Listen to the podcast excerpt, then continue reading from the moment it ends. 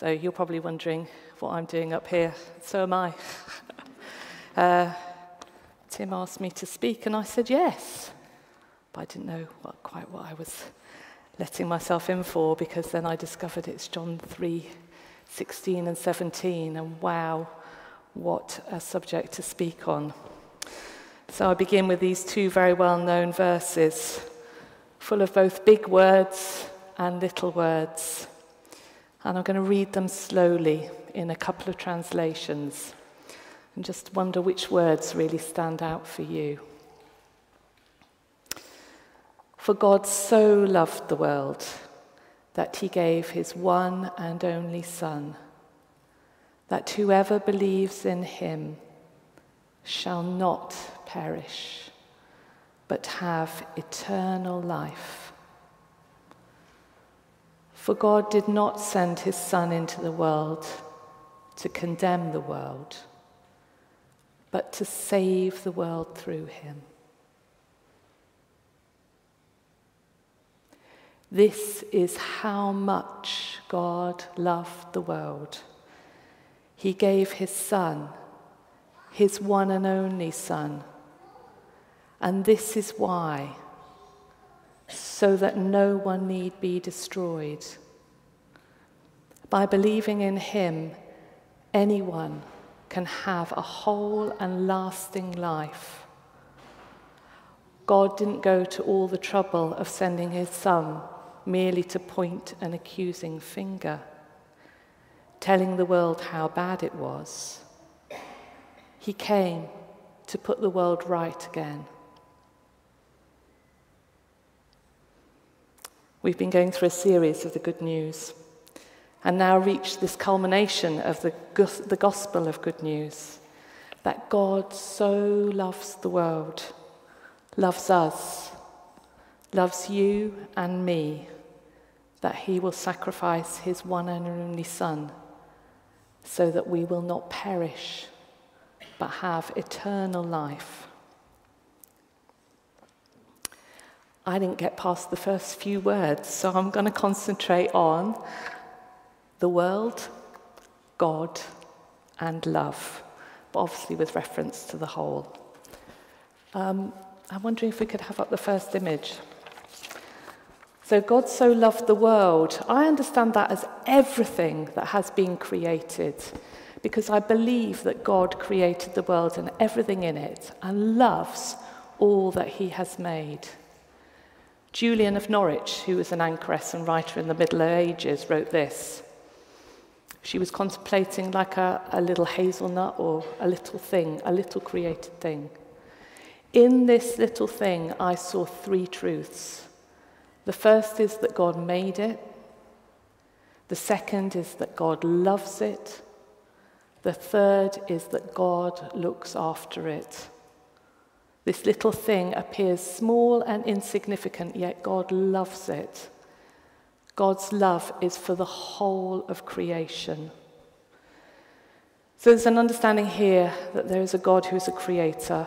God the Father, the creator, is the source of love a loving God, a God whose name and nature is love. And he has a son, Jesus, who shows us the way of the Father's love. And at Christmas, we, we celebrate Emmanuel, God with us.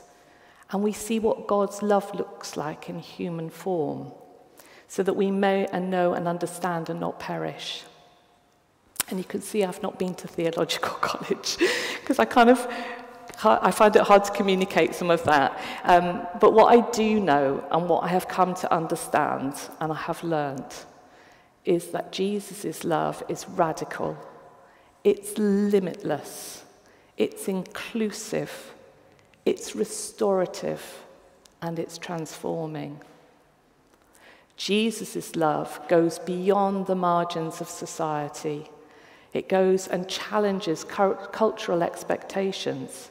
It even challenges the law. Jesus' love is particularly good news for women. We see that in the Bible when he encounters the bleeding woman, the Samaritan woman at the well, Mary of Magdalene, the woman caught in adultery. His love does not condemn, but heals, forgives, restores, and redeems. For those whose jobs and lifestyles people disapprove of, like Zacchaeus, those who are beyond human decency, like the demon possessed man in Gennesaret, the outcasts, such as the lepers, and beggars, the blind man. None of them are beyond Jesus' loving, caring, transforming gaze. They are all touched by his love. Could I have up the next image? That the Salvador Dali is a really powerful image for me because I, I, I encountered it in a museum in Glasgow years ago before I was a Christian, and it stayed with me. I just find it a really, really powerful image. But I came to know and understand what that image is about. This image communicates that as this love, this God love, functions within a community of the Trinity, which is one of mutual appreciation and affirmation. God the Father acknowledges Son, my Son with whom I am well pleased, the Son who he sacrifices, the Son who he sends for us. And then the Son acknowledges he cannot do anything without the Father. And then the Son says, But wow, Wait till you meet the Holy Spirit, the Paraclete, the Helper, the one who comes with transforming power. The context of the passage is Nicodemus coming to Jesus and him explaining about the need to be born again, to be born of the Spirit. And I think that's because we need the Spirit to see and understand and receive God's love. So God's love is also good news for those who are in powerful positions, like Nicodemus. But his coming in the cover of darkness, fearful of being caught or seen talking to Jesus, reminds us that following Jesus is costly. It can cost reputations, livelihoods, even life. So, what is it that Nicodemus has seen in Jesus that compels him to the point of risking his reputation. He is being drawn by Jesus to sit at the table. And we, you, me, everyone, without exception, are invited to sit at the table, to take our place. There's a place at this table. Can you see it? I wonder if you can picture yourself there in the loving embrace of the Trinity.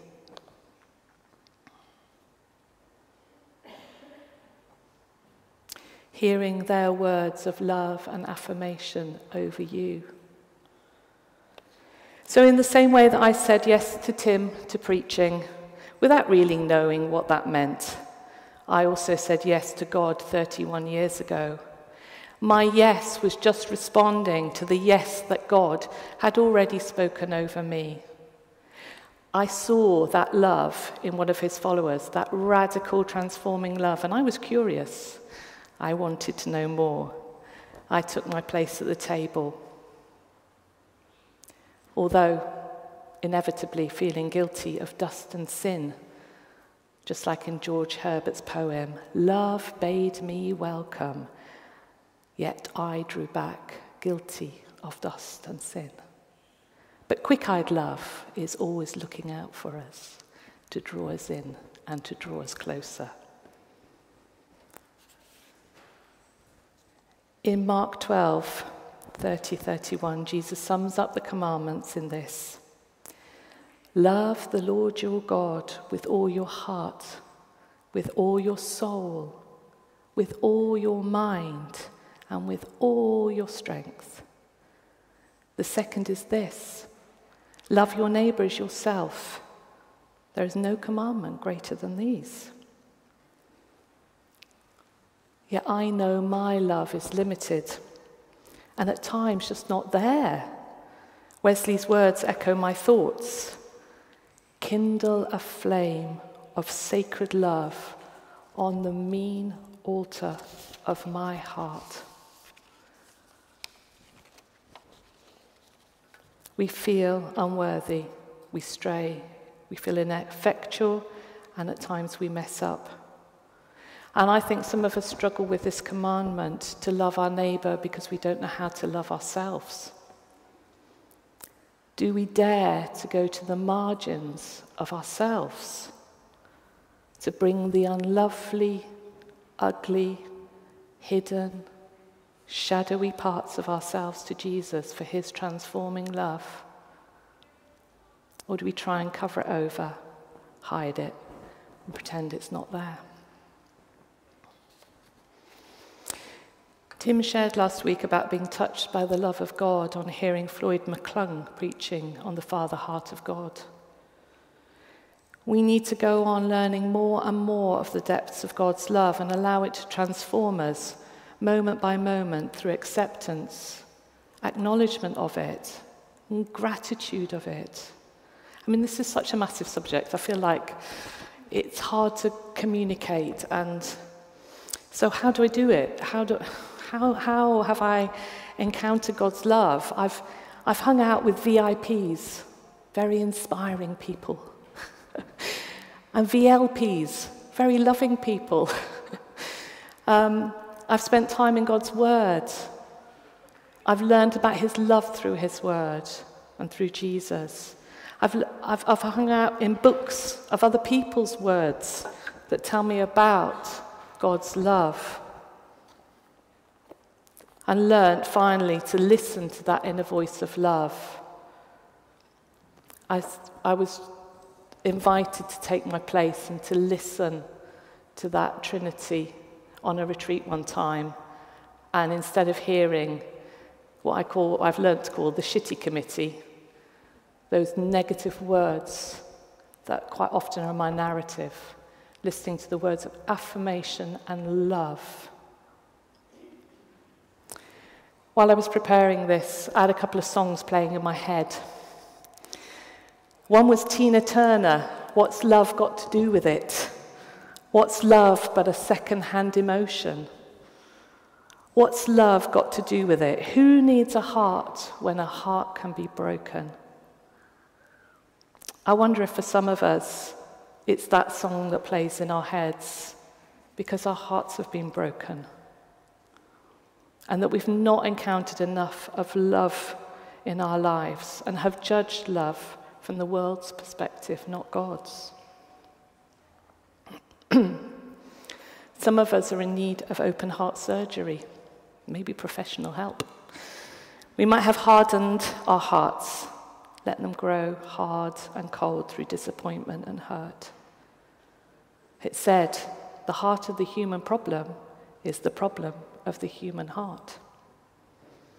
In Ezekiel 36 26, God says, I will give you a new heart and put a new spirit in you. I will remove from you a heart of stone and give you a heart of flesh. And we need hearts that are softened and yielding and pulsing with God's love for the world. God's love, if we allow it, transforms us more and more into the likeness of His Son, so that we too may act as agents of this transformational love in our world. To love at the margins in the mess and the dirt, to love the lovely, unlovely, and the unlovable. And God's love is sustaining, for in Christ we live and move and have our being. I need to keep returning again and again to God's love. And as my good friend Mary Godfrey reminds me, it's a lifetime's work. So, can I encourage us to find whatever it is that will help us to know more of God's love? I'm just going to go off script a moment and share that um, a number of years ago I was really struggling with. My mum was ill, I lost my job, I was made redundant, and my marriage had completely collapsed. And I just felt that I was at sea in my little coracle, and I just held on and held on and I held on. And I know that God's love was what carried me through that time. I never doubted his love. I never doubted that in the end all should be well. I just held on to those promises and on to that love. And in the following season, which was a season of deep grief and deep loss, again I held on. I kept returning to his love. I never, ever doubted his love in that period. So I know God's love, and it sustained me and it held me through the fiercest drought and the darkest storm. The other song I had going around my head was What the world needs now is love, sweet love. I so want to sing this. I'm with you, Kirsty. it's the only thing that there's just too little of. What the world needs now is love, sweet love, not just for some, but for everyone. Therefore, brothers and sisters, let us learn how to be loved by God. In turn, love one another and go to the margins of the world with that love. For love casts out all fear and covers a multitude of sins. Let's celebrate that love and praise God that He indeed is love. And I just finish with the words of one other song, sorry. This is I Am Finishing. This is also found in Celtic Daily Prayer. When I look at the blood, all I see is love, love, love. When I stop at the cross, I can see the love of God. But I can't see competition. I can't see hierarchy. I can't see pride or prejudice or the abuse of authority. I can't see lust for power. I can't see manipulation. I can't see rage or anger or selfish ambition. When I look at the blood, all I see is love love, love. When I stop at the cross, I can see the love of God.